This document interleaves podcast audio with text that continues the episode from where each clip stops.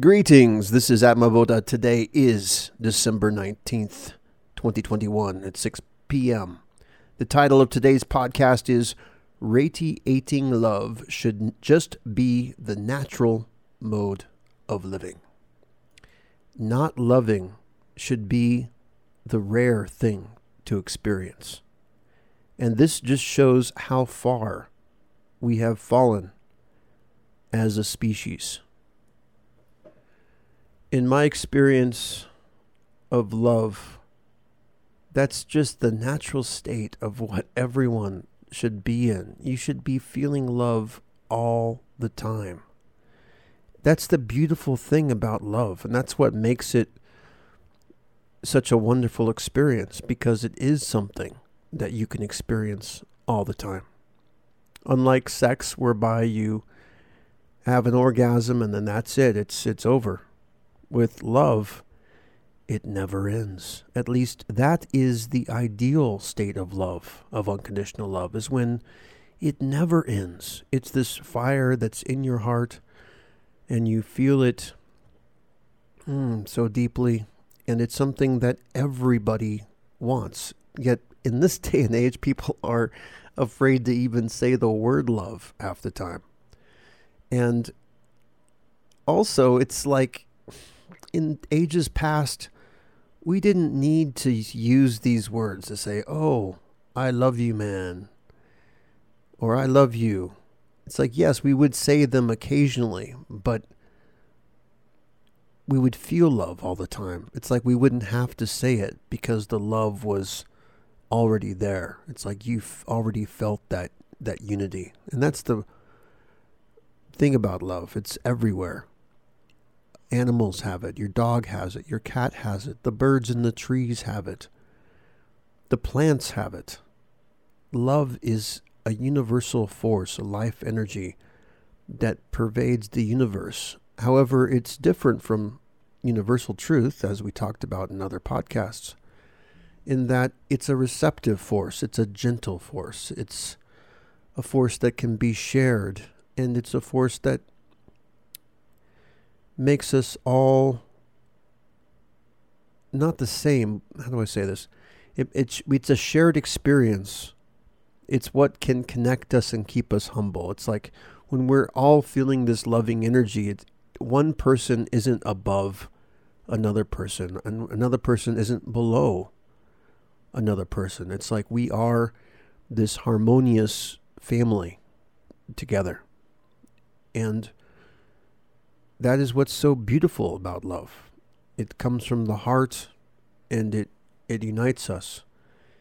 And that's what my vision, at least, is for the future to have everyone be able to feel this love all the time and to not be divided by what race you have or what sex you are what religion you are, what culture you are, what nationality you are. I mean, there's so many ways that society tries to divide us.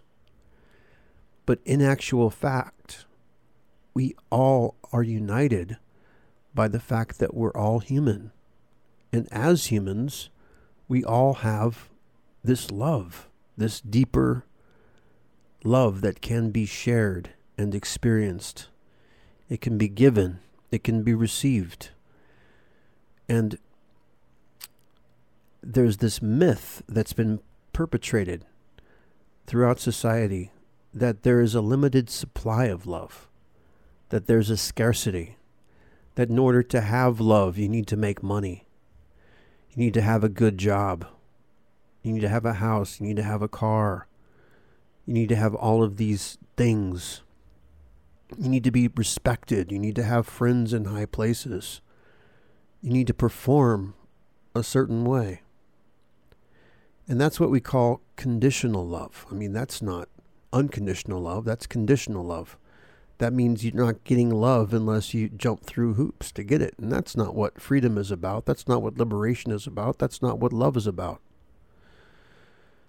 So, what is love? Love is that fire that can burn in your heart there's that old expression, fall in love. What does that mean, fall in love? That means you fall from your mind into your heart.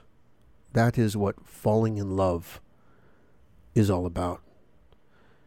I mean, for me personally, my enlightenment experience didn't happen when my heart opened because my mind was too strong. You know, I, when I say too strong, it sounds, how do I say, my, my mind craved something that my heart couldn't give me. And that's where I went on the quest to find this ultimate truth because my mind needed that nectar, that amrita, that ambrosia. It's like when you have a certain level of mind, it's like it's not enough just to have your heart. It's like, yes, heart is wonderful, but heart is something that everybody has and it's it's not what makes you necessarily unique as an individual. I mean, it's part of that. It, it part of your heart does make you unique, but you are your mind is also important. That's an important aspect of your personality. How what level of intelligence you have, what ideas you have, how well you can innovate and problem solve and find a direction into your, in your life that is fulfilling. And yes, people say, "Oh, follow your heart." And I agree following your heart is better than following your desire. Of course, you want to.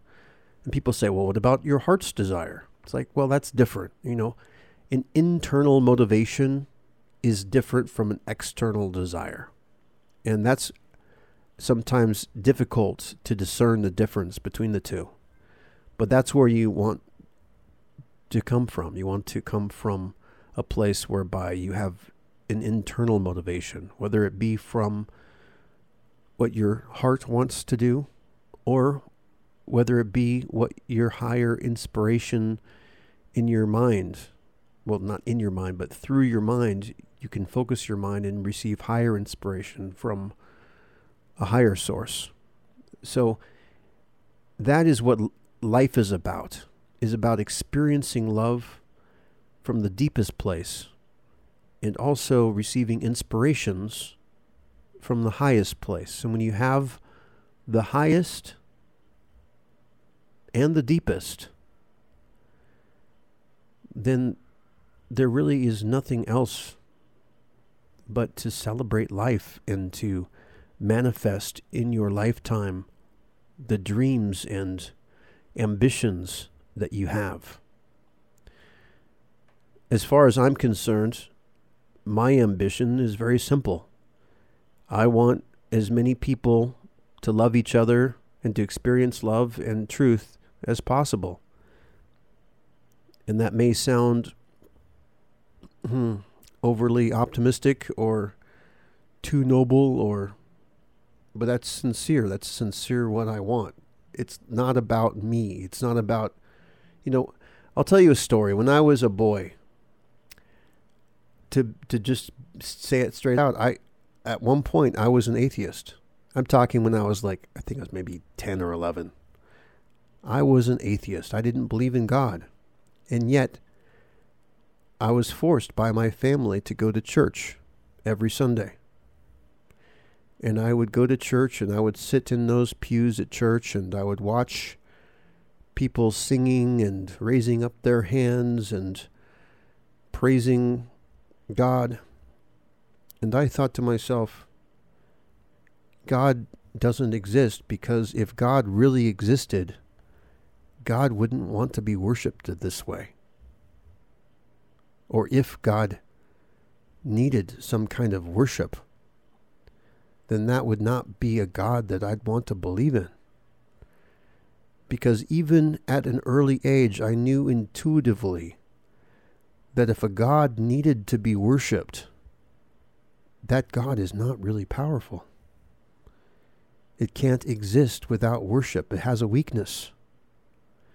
Or even in the fact that it would need worship or think that it needs worship is a weakness because it's following like a top down hierarchy, which means that there's a tyrannical aspect to a deity if it did require worship. That's like a conformity. And not only does it require worship through this conformity, but it's a blind belief. It's not even an evidence based belief or a, belief that is reached through rationality and logic deduction. Now, my views on God changed, though. It changed after I moved out and I became more independent. And how it became how I became more independent was I picked up this book at one point called Huna, a Beginner's Guide by Enid Hoffman. I never will forget that book. But it basically teaches that there are three selves. There's a lower self, there's a middle self, and then there's a higher self. And you can uh, um, you can relate these lower, middle, and higher self to some psychological terms. Like the lower self would be your subconscious, the middle self would be your conscious mind, and then the higher self would be your superconscious. And what this book laid out was that in order to access the superconsciousness, you can only do that by unconditionally loving this lower self, your subconscious. And it taught that this subconscious is like a child within. It only accepts things literally, and it, and it, in fact it gets it confused. So every time you beat up on yourself when you say, "Oh, you're so stupid," even if your conscious mind shrugs off statements like that, there's a part of you that takes everything literally, like a small child. And so that child within, that one of the first things they teach in this book is you name this child within a special secret name that only you know. And then every day you provide it with affirmations like, I love you unconditionally. And then you use the special name and you tell the child within that unless you use this special name, you're not talking to it. So every time you would say something accidentally that could be like, oh, I'm so stupid, or I'm dumb, or why did you do this? You know, like sometimes we can beat ourselves up. But you make sure that the subconscious, that lower self, doesn't take it literally. That it's only if you're speaking to it using that special name that it uh, takes it seriously. So then by every day, um, practicing, oh, I love you unconditionally, um, I, you're so awesome.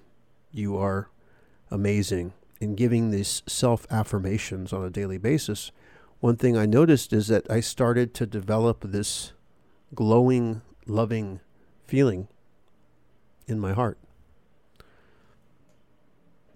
And to me, it was amazing because I never really felt this love before. I think that was the first time in my life that I could really understand what love was. All of my years attending as a child church and even through um, being raised by my father and mother, etc., I never really felt that love to such a degree where I could say, "Oh, so that what that is what love means." But by doing this practice, that's how I first experienced love.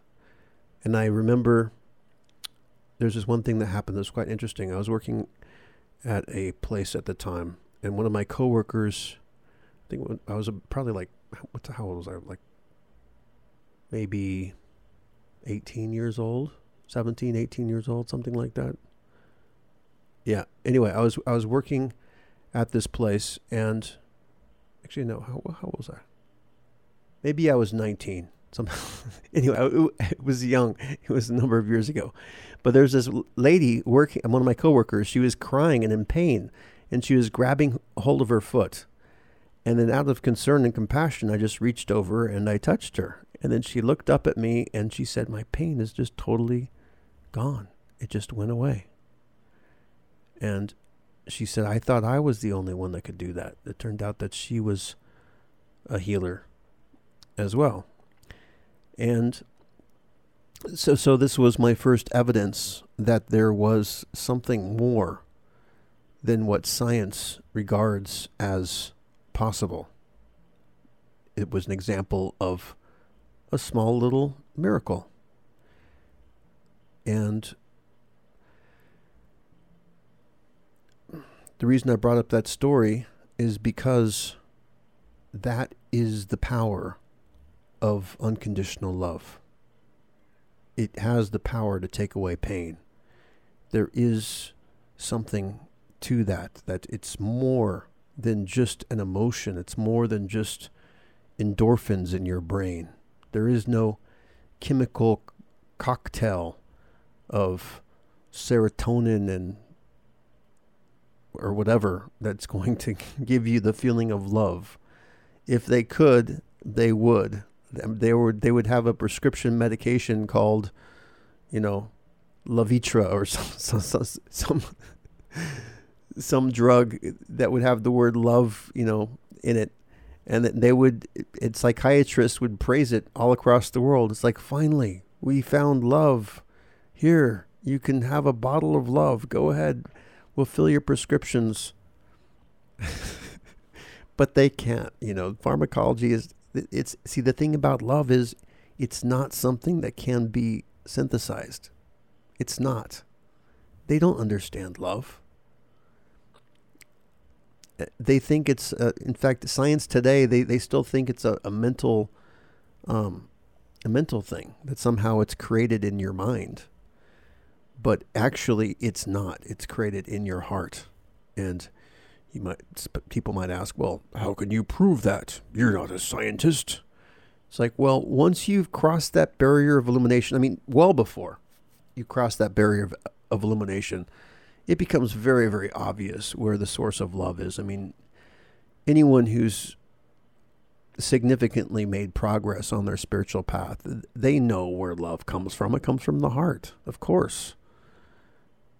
And um, what people don't realize yet, though, the mind does have a very important role. In spiritual circles, people tend to downplay the mind these days for some reason, but the mind also is extremely important. It, it's the gateway to objective truth. Without the mind, you can't even experience objective truth. It's what sets humanity apart as a species. Animals don't have that ability to experience objective truth. But let's keep this on love. So, throughout this entire podcast, I've been feeling love, and it's great. Love is something that doesn't need a reason. Okay, you don't need a reason to feel love. I mean, that's what unconditional love is about. It's like a baseline experience of consciousness whereby if you are experiencing love, that's what you should be doing all of the time and it's there's this scarcity consciousness that's up and up. Oh, I'll talk about this in the future, but from an early age, you know, we're conditioned as children to progress into adulthood and to get the child out of us. But when we're children, that's when we have that pure spontaneity. That's when we are loving beings, supposedly, even though I don't remember that aspect too clearly with the love aspect, but I do know that it's spontaneous. And that spontaneity and that sense of wonder that we have as children, that's something that we should cherish as adults. Why would we not want that childlike quality? Why all of a sudden, as adults, we get these negative, pessimistic attitudes and think we know so much more. It's like, no, the more you know, the less you know. The wise person realizes that you got to keep an open mind. It's like, don't become rigid in your beliefs. Be fluid, have an adaptive mind. That's what a child has, right? And more of an adaptive mind. And that is what keeps us young. Anyway, this uh, is already already finished no more time. So this is Atma Bodha signing off, and this has been great. And until tomorrow, you have a wonderful day. Don't forget divinity.com. You can reach me there.